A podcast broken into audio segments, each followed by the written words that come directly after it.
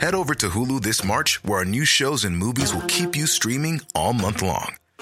Catch the award winning movie Poor Things, starring Emma Stone, Mark Ruffalo, and Willem Dafoe. Check out the new documentary, Freaknik The Wildest Party Never Told, about the iconic Atlanta Street Party. And don't miss FX's Shogun, a reimagining of the epic tale, starring Anna Sawai. So, what are you waiting for? Go stream something new on Hulu.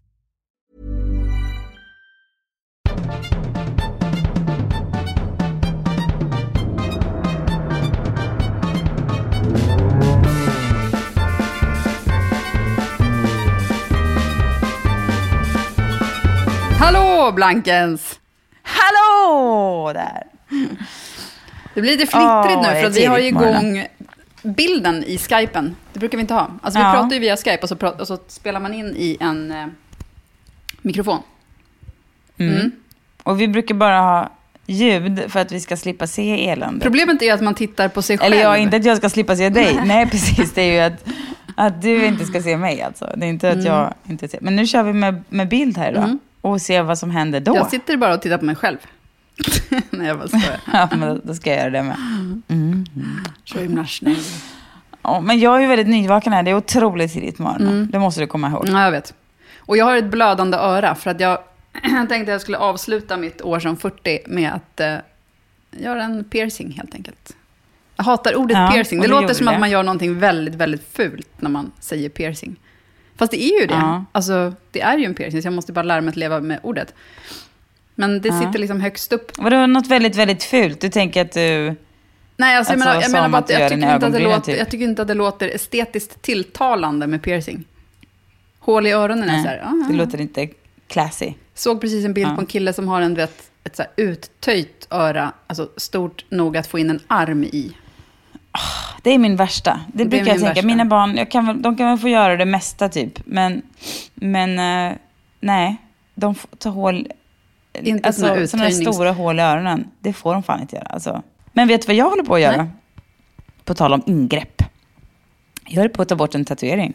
Jo, men när jag var alltså 15 år, Mm. Tramp stamp. då... Nej, den får vara kvar, för det har jag ju en också. Då- Den gjorde jag när jag var 18. Mm. Den får vara kvar ett tag till i alla fall. Men eh, när jag var 15 år gjorde jag en tatuering.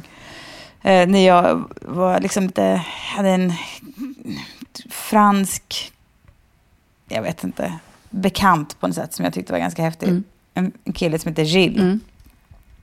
Och då så var han och jag i Paris en sommar. Och jag hade jobbat på ett tvätteri i Mariestad och skrapat ihop pengar för att kunna åka till Frankrike. Så då åkte jag runt där i Frankrike själv ett litet tag. Och då kändes det så jävla fräckt att sticka till Paris och tatuera Mm. dig.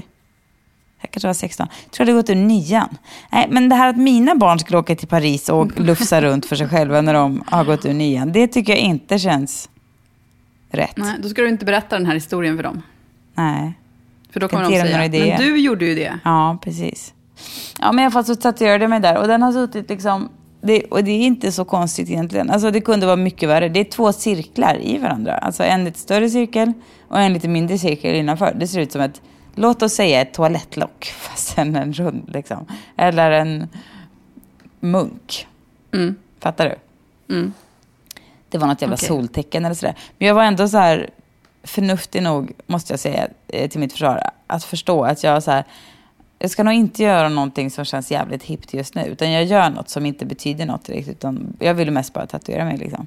Ja. Och sen har den suttit där jag har verkligen inte haft några problem med den. Jag tyckte att den känns som en ganska kul så här, souvenir från tonåren som har ja, hängt med liksom, som ett litet minne så. Men sen var jag på bröllop i somras, förra sommaren, och hade en så jävla snajdig klänning på mig. En dyr jävla Acne-klänning. Och ehm, så såg jag bilder från det här bröllopet när den där tatueringen satt där och då kändes det bara, nej. De här, Vadå, för att den, den såg lite sunkig ut eller? Den såg så väldigt sunkig den ut. åldrats dåligt. nej, den såg ju otroligt sunkig ut. Den gör liksom inte något av det där den känns. Alltså det är väl just att den sitter på axeln tror jag. Hade den varit liksom, du vet på armen eller vad som helst, men axeln blir liksom, nej det blir så fel bara. Alltså nu ryker den helt enkelt. Ja, den, den är håller på att lasras bort as we speak nästan. Alltså jag har gjort det en gång och sen så... Ja, den har stuckit iväg i Uber nu på morgonen. Okej, men gör det ont då när de, när de lasrar? Verkligen inte. Inte ett smack. Passar du på att göra något annat samtidigt? Det känns som att så här, amerikanska sådana där företag säger, ah, ska du inte bara göra det här? Vet du, det är faktiskt precis vad som hände. Jag Mm. tog benhåren på samma gång. I knew it. Ja, men grejen är att jag har ganska snål hårväxt alltså. Det är Mm. gles typ, alltså på kroppen. Håret däremot har jag ju begåvats med enormt mycket hår som bara ska växa, alltså, med marsvinsvirvlar Mm. åt alla håll. Men det på kroppen är liksom inte något vidare fjutt på. Inte för att jag kanske, hade jag nu haft en jävla fjutt på benhåren. Hade du haft fjutt, då hade du nog kanske lasrat bort det tidigare. Nej men då tänker jag att då hade det liksom kunnat vara ett statement mer. Att, så här, Mm. min, att jag kör så här kentaur-looken du vet. Men, eller något.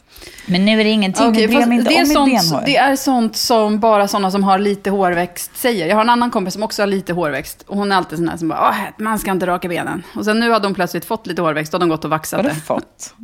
Ja men, ja, men sådär att det kommer mer. Hon bara, nu har, jag, nu har jag plötsligt fått hår på benen. Jag har alltid haft hår på benen. Jaha, och vad gör du åt saken då? Kentaur eller laser? När jag rakar dem. Nå, på min eh, blogg någon gång så var det någon Mm. person som inte var från Sverige som frågade någonting på engelska. Ibland dyker det upp sådana här jätteambitiösa människor som läser bloggen som liksom Google translatear. Det ska sägas Mm. att det är verkligen inte varje dag, men det händer då och då. Och det här var en sån som liksom läser bloggen och eh, lämnar en kommentar på engelska då. Mm. Och hon skrev så här, för jag hade skrivit om någon jävla rakhuvud eller vad fan det var. Och då skrev hon så här, en så här ärligt fråga, typ så här, rakar ni benen? För då skrev hon att det, hon berättade inte vilket land hon kommer ifrån, men hon skrev att där jag liksom bor är det liksom så här låg status att raka benen. För det betyder att man inte har råd att ha gjort laser och tagit bort allt. Mm. Och det betyder att man inte har råd att gå på salong och liksom vaxa bort skiten. Så hon var så förvånad att, den, att det fortfarande fanns folk som rakade i västvärlden för att det var så otroligt... Ja, ja, men det är ett. Sisyfos-arbete. Ja, det är det ju. Verkligen. Det bara växer på. Visste du att det var så? Att vi var liksom fattiglappar som rakar benen? Eh, nej, det, alltså jag hade, hade inte tänkt på det. Men sen Det kanske är så bland kidsen. olika... Jag menar att det finns olika... Alltså vad man tycker om olika sorters behov, alltså hur man behandlar det. Men Mm. förutom att man vet ju att vet, amerikaner tycker att svenskar är, väldigt håriga av sig. Alltså, Rakar för så? lite. Mm. Men det det minns kanske- jag, jag läste, det, det här är ju sjukt. Men det minns jag, jag läste, kommer du ihåg Beverly Hills 90210? Alltså, ja men du vet, Serien, Brenda, ja. och, Brenda och Brandon och sådär. Hur Så kunde här man någonsin alltså- glömma? Ja, men, exakt. Men jag tänker om det finns någon som är oerhört ung som inte har, Ja. som lyssnar på det här. Men då har de väl sett, eh, repri- eller vad ska man säga? Nyinspelningen. Ja. Då var det en intervju som måste, måste varit början av 90-talet med han som spelar Brandon. Mm. Och han snackade om att ah, jag har varit ihop med en svensk tjej och hon, hade, hon rakade inte benen. Men det var helt okej ändå, för att de var bara ljusa och blonda eller något sånt där. och det var liksom första gången som jag tänkte på, tänkte på sånt överhuvudtaget.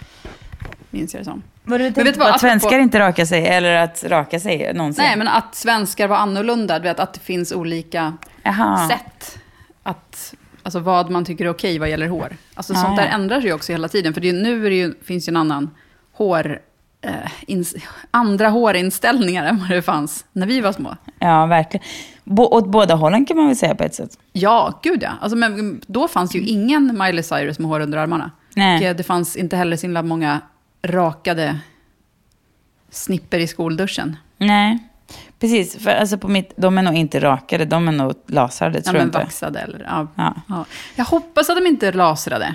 Nej, det hoppas Om man är så jag ung när man gör sånt. Alltså Ja. det, det kan man inte gå och avlasra. Nej, 20 men år det, så senare. är det säkert.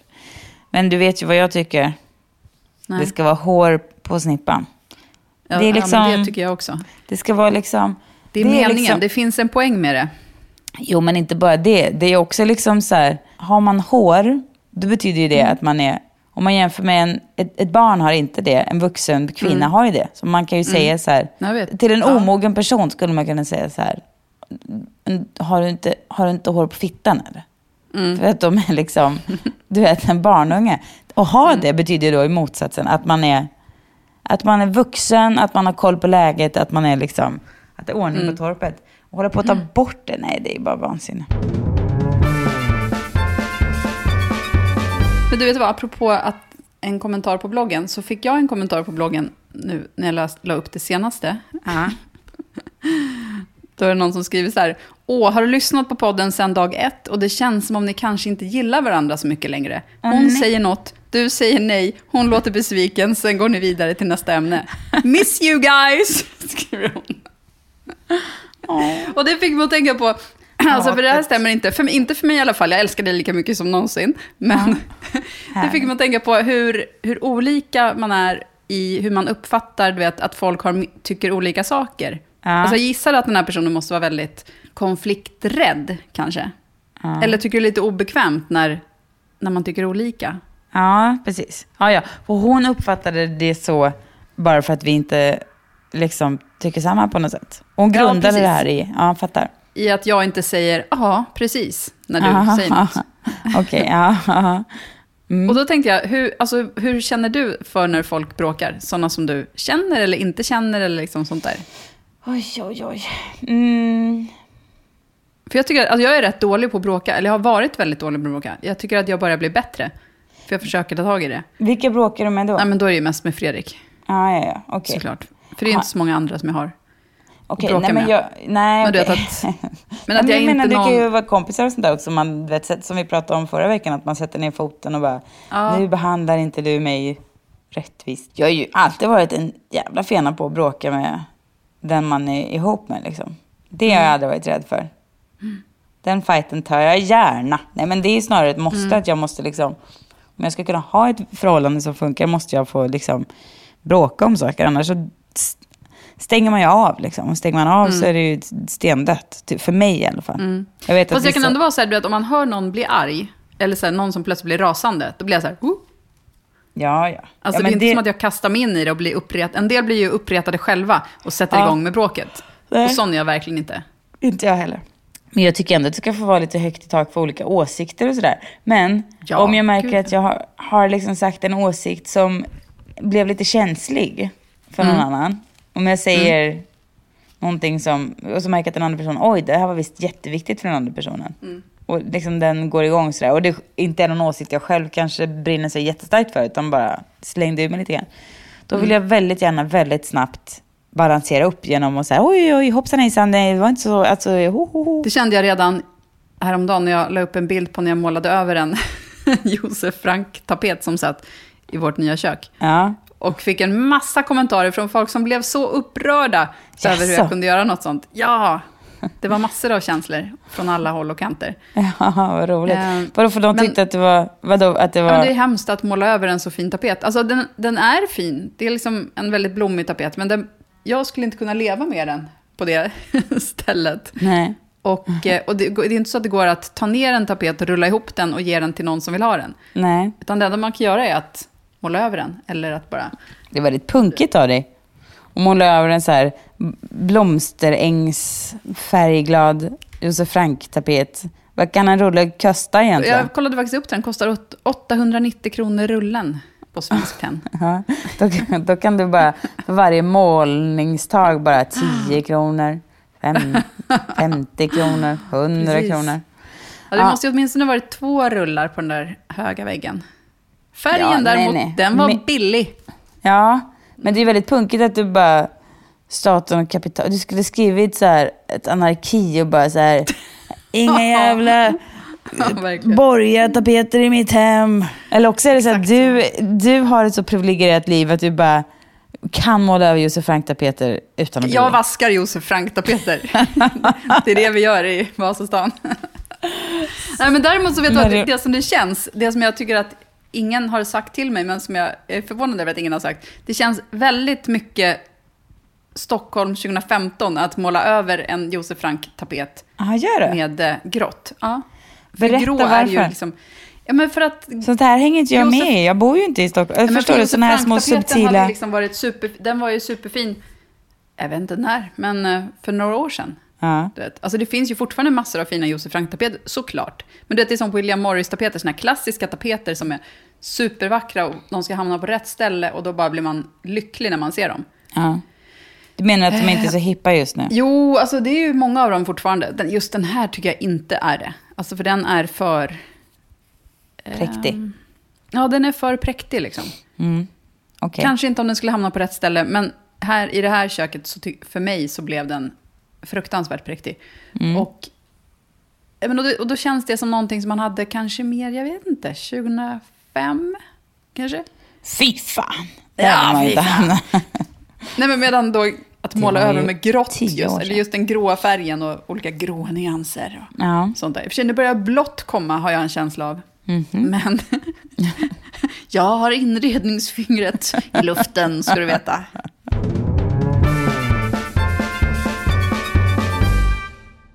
Har du sett Bruce Jenner-intervjun? Nej, alltså jag har bara sett såna här Bits and pieces. och delar. Mm. Ja.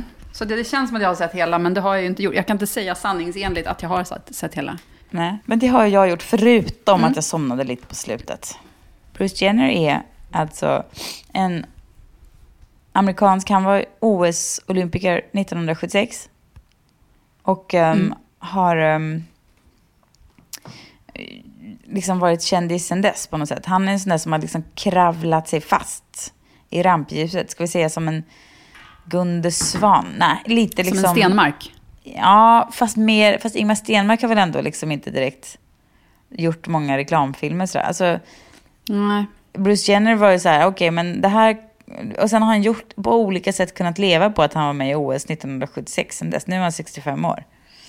Mm. Han har liksom ja, men gjort reklamgrejer och bla bla bla. Och sen har han gjort också eh, varit med i Keeping Up With The Kardashians. För han var ju då gift med Jenner som är mamma till Kardashian-tjejerna. Och, eh, och det, de har väl gjort åtta säsonger nu eller någonting. Så det har väl varit den stora inkomstkällan de senaste åren. Men du fattar, han har liksom kravlat sig fast i rampljuset på något sätt. Mm. Eller liksom han har haft det som sin inkomstkälla istället för att börja ett riktigt jobb. Sådär. Ja, och sen har det ju då för flera år sedan började det liksom ryktas om att han håller på att eh, transformera sig till kvinna. Och det har ju förstås aldrig liksom bekräftats eller kommenterats, utan det har bara varit ett rykte och man har varit där. Det har skämtats friskt om det. Och man har väl lite varit, nej men gud, han har bara liksom gjort lite dåliga plastikoperationer. Men ja, sådär, man har inte vetat riktigt. Men nu då i fredags så pratade han ut i en intervju i, med Diane Sawyer om att han faktiskt håller på att bli en kvinna. Eller håller på att bli, men alltså han, det är en process han genomgår. Och det här var också sista intervjun han gör som Bruce Jenner, Mm. berättade han. Och Ja. den här intervjun då var ju det mest tittade på i amerikansk tv-historia. Typ. Nej, men på väldigt länge, för att, eh, särskilt för det här programmet då. Um, För att folk är så nyfikna på hur, eh, ja, vad som händer med honom och så helt enkelt. Och det var ju ganska, alltså det började med mycket gråt och liksom små papperstussar som duttades på ögonen hela tiden och sånt där. För att det var ju en väldigt stor sak för honom att som 65 år gammal, liksom, när man ett helt liv har gått och burit på den här känslan att man är kvinna fast det inte syns på utsidan. Liksom. Mm. Ehm, då um, blir det förstås en väldigt känslomässig sak att berätta om det. Att orka gå ut med det, alltså att ta rampljuset istället för att backa från rampljuset, Ja, är otroligt starkt Ja. i det här. ja. Och jag måste säga att hela den här grejen har fått mig att gilla Kim Kardashian mer, för att hon Verkligen. har talat Hon- ut om sitt stöd för det. Men såg du den här tweeten från hennes exman? Alltså jag hatar att jag bryr mig om det här, för att jag har aldrig brytt mig om någon av de här innan. Men nu har jag börjat i med den här historien. Men då såg jag hans tweet som var så att, tack Alltså gode gud att Kims jag lämnar... Exman. Ja, men Chris, ja, precis. Chris, Chris Humphries, eller vad han hette. Mhm. Du vet. Mm. Det här som bara var ett stort, stor grej som typ kändes gjort för, för tv-serien, Ja, mm, när de skulle gifta sig. mm. Um, jag måste bara säga, ah, tack gode gud att jag, att jag lämnade familjen i tid, eller något sånt där. Nej. Oh, så himla äckligt. Man bara, men var tyst. Ja, Säg verkligen. ingenting. Nej. Om, alltså, om han nu inte stöder den här personen som gör något otroligt för väldigt många personer, Ja. så kan han ju bara hålla käften. ja, det kan man tycka. Men gud så onödigt, så korkat. Mm. Oh, när man känner att man håller på att säga något riktigt korkat, då ska man bara hålla tyst. Men han kände väl förmodligen inte det var problemet. Utan han kände kanske att nu håller jag på att säga det alla egentligen tänker. För han är en skön kille! Ja. Och herregud. Nej men precis, det är ju verkligen otroligt att ehm, man, att liksom, han pallar att göra det. Å andra sidan ska det nu bli en tv-serie om hans såklart. könsbyte. Så då var man så här, ja fast... Du vet. Det kan ju inte vara, jä- alltså, det kan ju inte vara jätte, jättejobbigt då att snacka om det heller. Alltså det är klart att det är jobbigt kanske att ta steget, men jag menar, han, han, är- om han, kan, om, han måste ju ändå känna sig någon, någon slags stolthet i det också då. Ja, men han måste ju vara en superexhibitionist. Så att, Ja. alltså, för det har han ju alltid varit. Ja. I och med liksom, då alla, alla val som han har gjort genom åren. Så det är väl inte så himla konstigt. Det konstiga vore ju... ehm, ja, men om han hade klivit tillbaka, du vet, bara levt ett anonymt liv och Ja. gjort ett könsbyte. ja. Det hade varit remarkabelt. Men det här, i och med att han Det gör det på det här sättet lite så med- blir det ändå det blir en annan sorts statement. Det är ju, det är ju att, att göra någonting för andra som inte kan eller som inte vågar. Eller Ja, sådär. precis. Och jag tror att också att i USA, där människor är så otroligt så här, killar är såna här, de gillar Spiderman och de gör så här och tjejer är såna här, bla bla bla. Så är det ju en chock och en jävligt viktig tankeväckare att eh, en sån här atletisk, eh, du vet, heartthrob, typ som han ändå har varit, att det kan finnas även i, i en sån person. Och nu känns det helt plötsligt som att det har blivit liksom lite du vet, hippt på något sätt. För nu ska Ryan Seacrest, det kommer ju en tv-serie som handlar om två um, ungdomar, en tjej och en kille som är ihop. Och att det de har, liksom, båda deras pappor på varsitt håll då, är, har blivit kvinnor.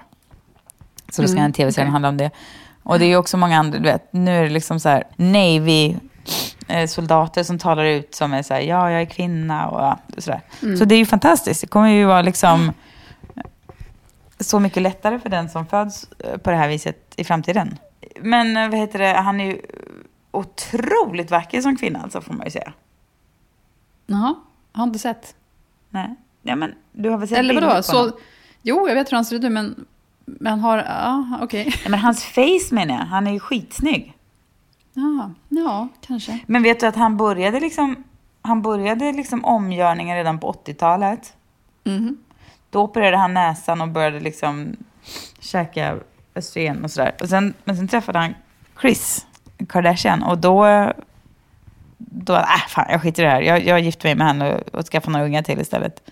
Mhm. Mm. Och eh, sen så gick det liksom inte att hålla tillbaka. Men en annan, för man blir ju så här, det är ju någonting i eh, människan på något sätt. När det är med sådana här saker att man vill ju så här, men jag vill först, man vill så här förstå. Man vill bara veta så här, men hur, är han gay nu då eller inte? Och hur blir det nu det här? Och, och hur kan man känna att man är kvinna? Hur känns det? Alltså man vill, någonting i en blir ju liksom lite frustrerat av Ja, men jag känner att jag är kvinna. Man blir så här, men vadå, hur kan du... k-" Jag går inte omkring och känner så här, åh, jag känner mig kvinna. Men det kanske är för Nej, att jag har, är rätt person i rätt kropp. Så att det inte, det inte är liksom, vad ska man säga, Ja. något att jämföra med. Alltså jag kanske inte, jag, jag kanske inte känner att jag, att jag är kvinna för att jag är rätt på något sätt. Rätt person i rätt kropp. Ja.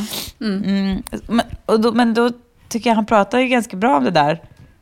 För att han försökte liksom inte förklara, för att det, jag tror att det är hopp, det går ju inte liksom. Nej.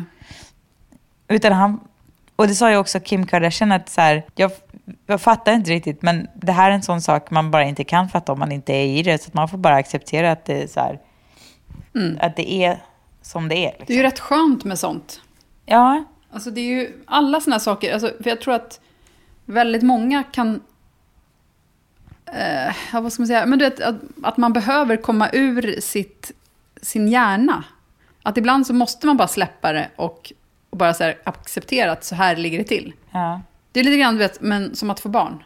Att Ja. först man, innan man får barn så är man väldigt, eller väl, många i alla fall, är väldigt självupptagna. Alltså man har ju inget annat att tänka på. Man har ju sig själv. Och sen har man sina kompisar och vänner och sånt såklart. Men att det är ju inte... Allt sånt måste man ju släppa lite grann när man får ett barn. ja, Och det är också bara någonting som man måste acceptera. Bara, Okej, nu är det så här, jag kan inte kämpa emot. Utan jag måste bara, poff, ta in det ja, och gå vidare. ja. Det är ju härligt med den sortens grejer. Ja, men det blir som en lättnad nästan. Mm. Det blir ju... Ja, man måste inte ifrågasätta och hålla på, utan bara håll käften. Och så, och lev med det liksom. Men vet du, en sak som, ändå, som jag har som en liten fråga kring det här. Man tycker det, som jag inte... Som jag kan bara acceptera och säga ja, jag förstår, nu är det bara så här. Men det är ändå så här, de flesta, eller många av de eh, transgender-personerna, som inte bara är så crossdressers, utan som då alltså vill byta kön. Liksom. Det är liksom det första om man då är, man, född man, fast man känner sig som en kvinna. Det är, Man får ett fruktansvärt sug efter att ta på sig en klänning. Men det är så konstigt. Som att det vore det mest kvinnliga av allt. Man bara, oh, man smiter in, för det gjorde Bruce också. Han, smet, liksom, han tog sin syrras klänningar och, när han som barn och gick ut. Liksom, Smet omkring, eh, liksom, gick runt i kvarteret. Liksom. Och, men det kanske är för att det blir symboliskt något kvinnligt. Liksom, att då, då kanske det är lättare att gå in i känslan av att man precis. är liksom... Det är kanske det. Alltså du vet, när det är på toalettskyltar, att, att det är så... Att det är Ja. någonting som kvinnor har.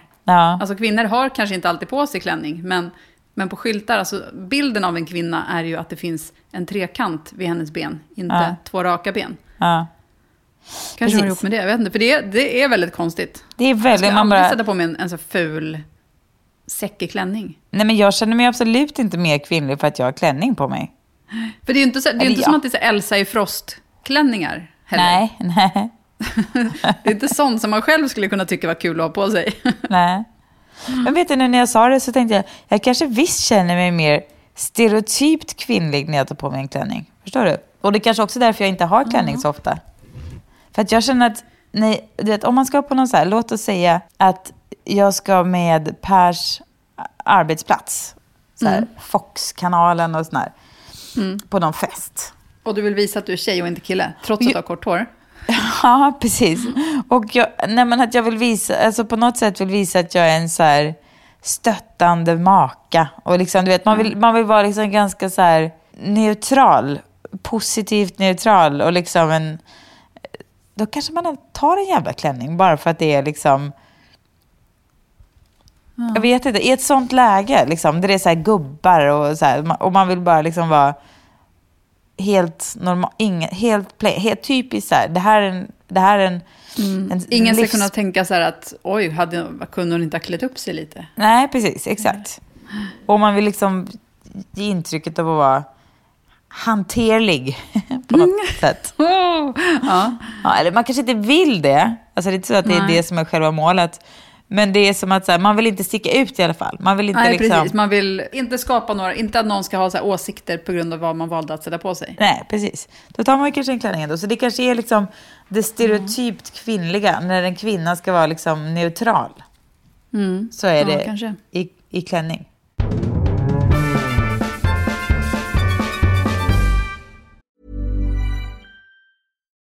Botox Cosmetic, out of botulinum toxin A, FDA approved for over 20 years. So, talk to your specialist to see if Botox Cosmetic is right for you. For full prescribing information, including boxed warning, visit BotoxCosmetic.com or call 877-351-0300. Remember to ask for Botox Cosmetic by name. To see for yourself and learn more, visit BotoxCosmetic.com. That's BotoxCosmetic.com. Since 2013, Bombas has donated over 100 million socks, underwear, and t shirts to those facing homelessness. If we counted those on air, this ad would last over 1,157 days. But if we counted the time it takes to make a donation possible, it would take just a few clicks. Because every time you make a purchase, Bombas donates an item to someone who needs it. Go to bombas.com slash ACAST and use code ACAST for 20% off your first purchase. That's bombas.com slash ACAST, code ACAST. Just nu åker jag väldigt mycket tunnelbana för att vi pendlar ju liksom med barnen till, våra, till vår gamla skola, eller till deras skola. Tycker du överhuvudtaget att det är märkligt hur många otroligt privata samtal som folk har på tunnelbanan? Ja, Alltså verkligen. jag hör så otroligt, alltså, men det är ju sjukt vad folk sitter och snackar om. Som vadå? Alltså, nej men som allt. Ja, men det är så här relationer eller jobbgrejer eller sånt. Där sitter jag och behöver inte lyssna på någonting annat. Blir du irriterad för att du inte vill ta del av det eller tycker du att det är Nej, spännande? nej, jag blir inte irriterad. Jag bryr mig liksom inte. Eller jo, jag bryr mig på det sättet att jag tycker det är så konstigt att man väljer att... att alltså om man pratar om så privata saker. Men du vet, igår så var det en kille som satt och snackade med sin kompis om, om någon tjej som en tredje kompis hade träffat. Eller säger jag, en annan kompis. Och så är det som att han tror att om jag, om bara pratar liksom lite så här ner i telefonen så hör ingen annan. Fast det låter ju precis likadant som när han pratade så här innan. Ja. Det enda man märker är ju på hans kroppsspråk att nu ska jag säga någonting som är lite hemligt. så. Så lyssnar folk ännu mer. Ja, precis. Alla bara... "Rrr." Ja, det är faktiskt konstigt. Men jag tror att det, problemet kan vara, du vet, det finns ju, man kan ju säga att man har så här mentionitis, att man måste, du vet, till exempel, det finns ju uttryck för olika saker. Att mentionitis är att man måste nämna, till exempel, om man är nykär så måste man nämna den personen hela tiden. Om man är vegan. Ja, precis. Då måste man också nämna det hela tiden, stup i kvarten. Någonting man är lite stolt över. Sådär. Men det kan ju också vara någonting som, jag vet inte vad jag ska kalla det ordet här, men jag lider definitivt av det. Och det är att jag tror liksom att ingen ser. Eller lägger märke till. Eller hör. Så du Jag petar i näsan och pruttar? Ja, typ. Ah. Exakt. Jag är liksom invisibilitis. kan, det, kan vi kalla det så? Ja. Och därför, därför skulle jag absolut också kunna sitta på tunnelbanan och bara bla bla bla. För jag tänker så här, det här är väl ingen som lägger ihop ett och ett. Och nej, bla. Alltså jag tror inte att, jag, jag, jag är naiv på det viset. Och jag, absolut prutt och pet. Inga konstigheter, för jag tänker också att det är så här. Och en gång när jag var liten, då bodde vi så här, i Skövde i ett uh, höghusområde. Det här kan jag ha sagt förut. Så var jag himla kissnödig. Och eh, då var, hade jag liksom en liten gård utanför en liten gräsplätt. Och jag tänkte så här, äh, jag drar ner byxorna och bara sätter mig på den här gräsplätten. Så ser det ut som att jag bara sitter här och så här. Du Hur gammal var du, sa du? Ja, men jag kanske var 12 då, 10. Mm. Ja. Okej. Jag sätter mig här och bara leker att jag, vet, sitter och solar lite. Fast jag egentligen Mm. kissar. Alltså, jag, för jag vill inte säga huka, för det skulle vara uppenbart. För det var ju liksom fullt med hus runt omkring och balkonger. Och Du kompisar sätter dig liksom på gräset, helt Jag enkelt. satte mig på gräset och bara Mm. lady day och drog ner liksom att la en liten t-shirt över typ så här och bara kissade. Mm. Men sen så, och då var det någon som bara kom som bara Bö, vad fan gjorde du på gräsmattan? Som hade stått på någon balkong eller du vet varit Mm. i något så här trapphus där och sett där. Och jag minns chocken över att vad fan kunde du veta det? det var ganska uppenbart att jag liksom, jag var ju typ halvnaken där på gräsmattan. Man hade ju kunnat tänka då att, att du hade botats från din invisibilitis då. Ja, nej, nej. Men det här, jag har heller aldrig haft, jag vet ju att många människor, det, det var någon som sa häromdagen så här, vet du att, du vet så här, hur många tjejer det är som har, får magproblem för att de inte går på toaletten på offentliga toaletter för att de är rädda att det ska så här, plumsa och låta om de är bajsnödiga. Så håller de sig istället och går hem och går på toa. Det, var som en, det var en sån chock för mig alltså, när jag fick höra det. Folk gör Ja, så folk alltså. gör det. Ja, Visste du inte det? nej. Nähä. Nej, för som sagt, det är ju inget problem för mig då eftersom jag kör Mm. loss. Jag tänker att liksom ingen bryr sig. Eller jag tänker att ingen ser, ingen Jag fattar, ingen märker. inte, jag har inga problem med att, eller så här, äh, jag har inga, det är väl inte ljudet som skulle vara mitt största problem. Problemet är att jag tycker tonerna är så äckliga. Därför Jo, jo, vill jag men- inte gå på dem. Men okej, men om du är på en fräsch restaurang Så då, himla mycket så ljud brukar jag inte ha för mig ändå, tror jag. Nej, du kanske också har en visibilitis.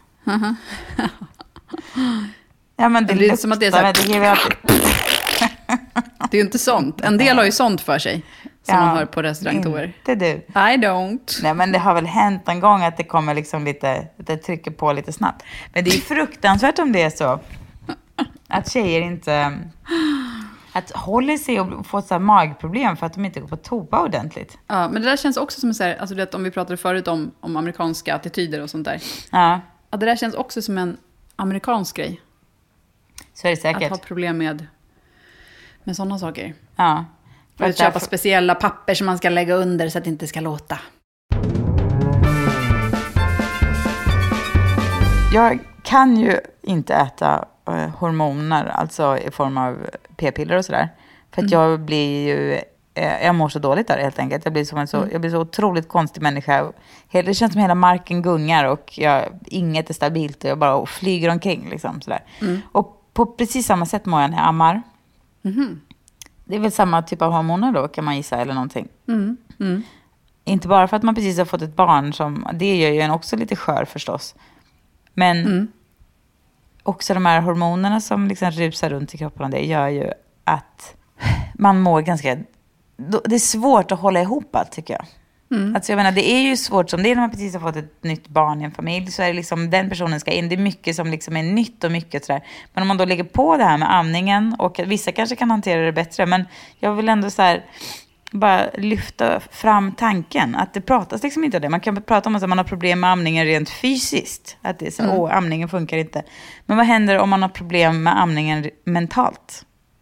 Det är liksom ingenting Ja. som man Men kan man inte bara sluta amma då, då? Måste man amma? Jo, men precis. Och det, var, det är ju det jag har gjort. Liksom, för att jag... Ja, det var, var i och för sig flera anledningar. Men sen så var han ju inte nyfödd heller. Utan jag, höll ju, jag, tänk, jag tänkte nog så här.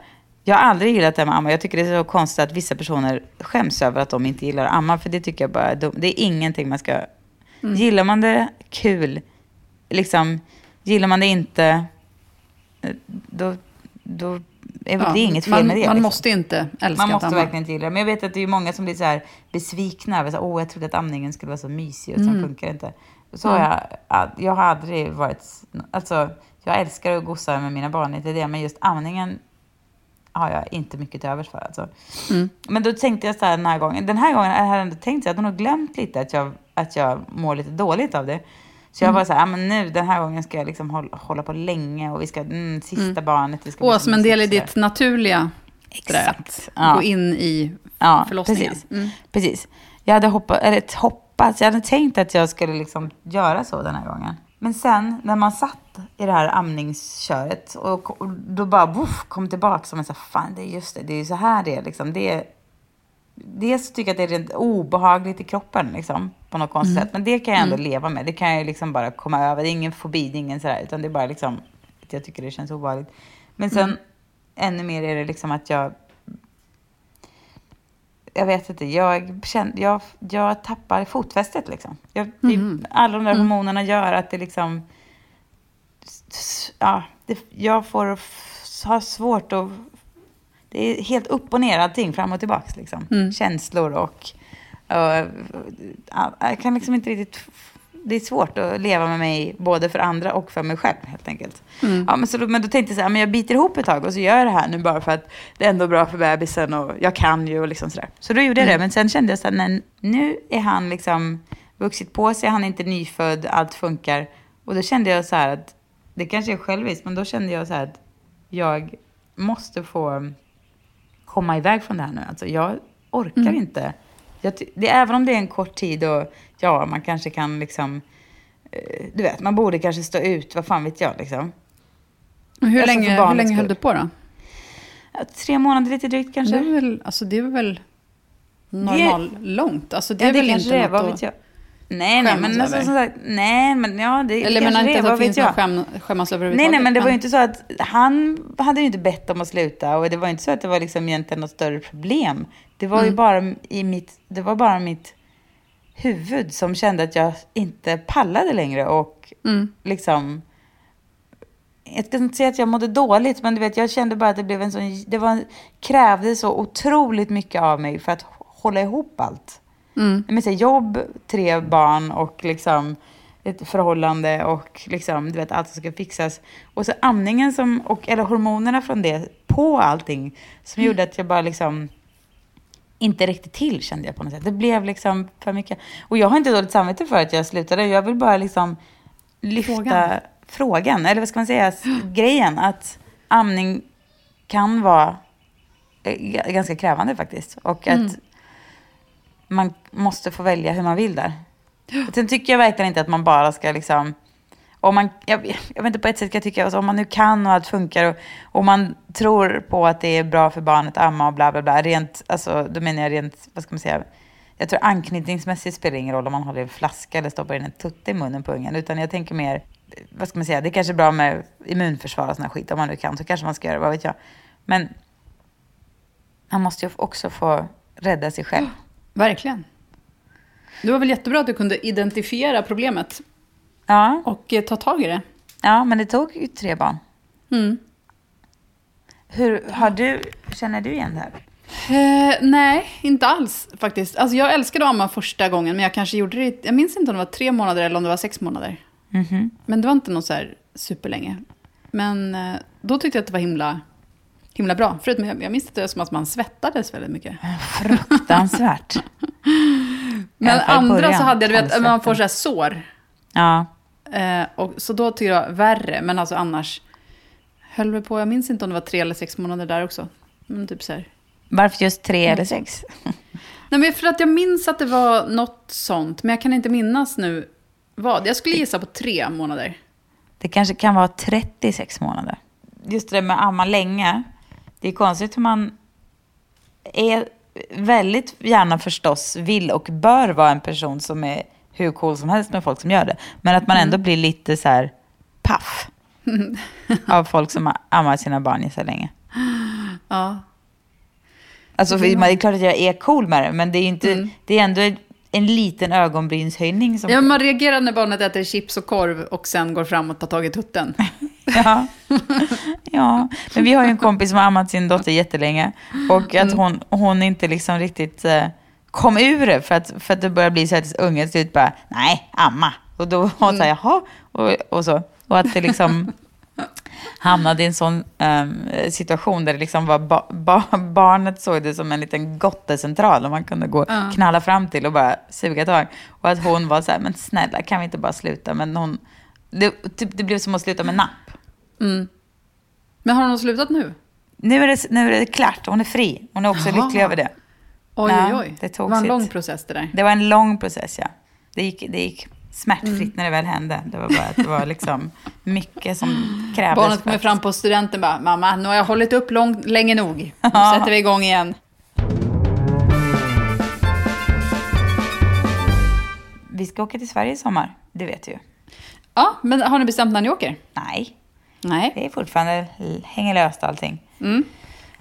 Men det konstiga är att jag, alltså jag tycker det ska bli jättekul att åka till Sverige på ett sätt och träffa folk och du vet, kul med liksom ledigt och alltså att det är härligt att åka på ett äventyr sådär.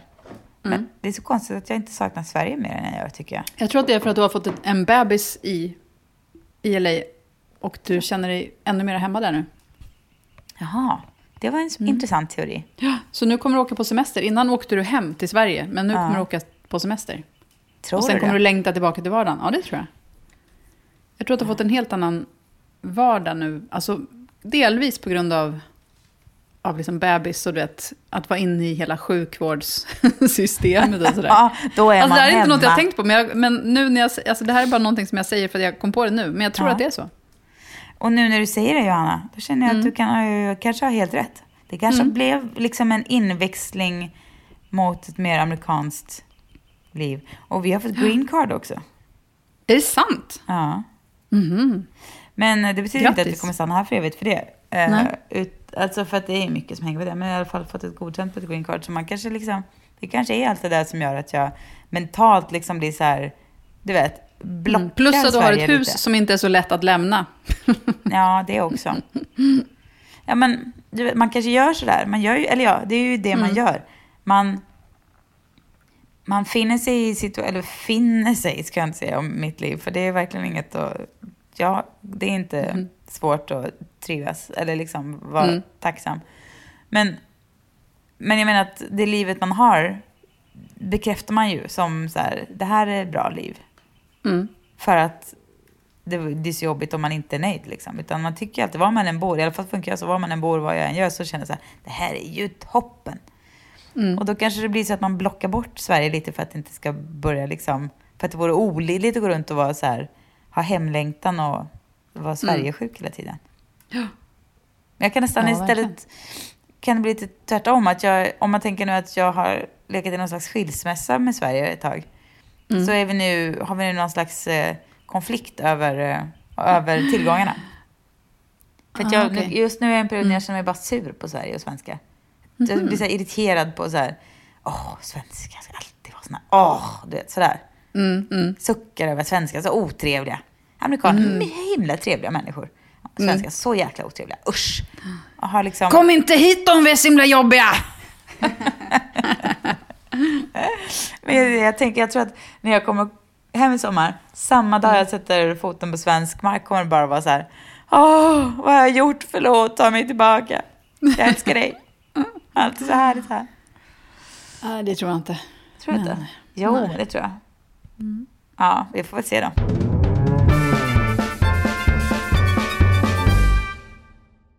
Vi har, fått en ma- vi har fått en massa roliga mejl. Jag hade egentligen tänkt ta upp några. Vi tar det en annan gång. Ja. Eh, men mejla gärna. Och har ni några frågor så ställ dem. För att älska det. Mm. Att få svara. Alltså det, inte, det ska inte handla om oss menar jag. Först och främst. Utan vad som helst. Och så kan vi prata om det. Ja. Om ni har något. på ämnen, alltid Och välkommet. då är adressen blankensvanbergpodcast.gmail.com. Mm. Och förresten kan man passa på att säga att jag känner att vi kanske är lite dåliga på att svara på mejl. Mm. Eh, men eh, vi läser ju alla mejl och tänker på dem väldigt mycket. Och skickar mentala svar som ni inte Ja, uppfattar. ibland, men det är faktiskt sjukt hur dålig man är på, alltså, eller så här, hur mycket jag tänker på mejlen Ja, jämfört med hur ofta jag svarar. ja precis. Ja, vi har en Facebook-sida också, facebook.com snedstreck Blanken Svanberg. Där får man oftare svar. Ja, Mm. av Johanna. Ja, Jag exakt. är ju Facebook-analfabet. Okej, med de orden. Vi ses nästa vecka. Adjöss. Adjöss och bye.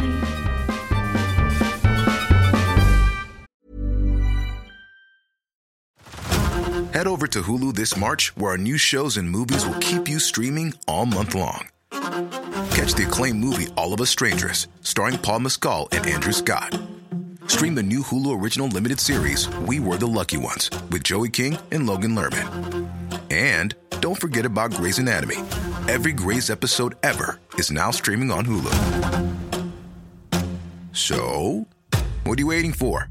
Go stream something new on Hulu. Botox Cosmetic, out of botulinum toxin A, FDA approved for over 20 years. So, talk to your specialist to see if Botox Cosmetic is right for you.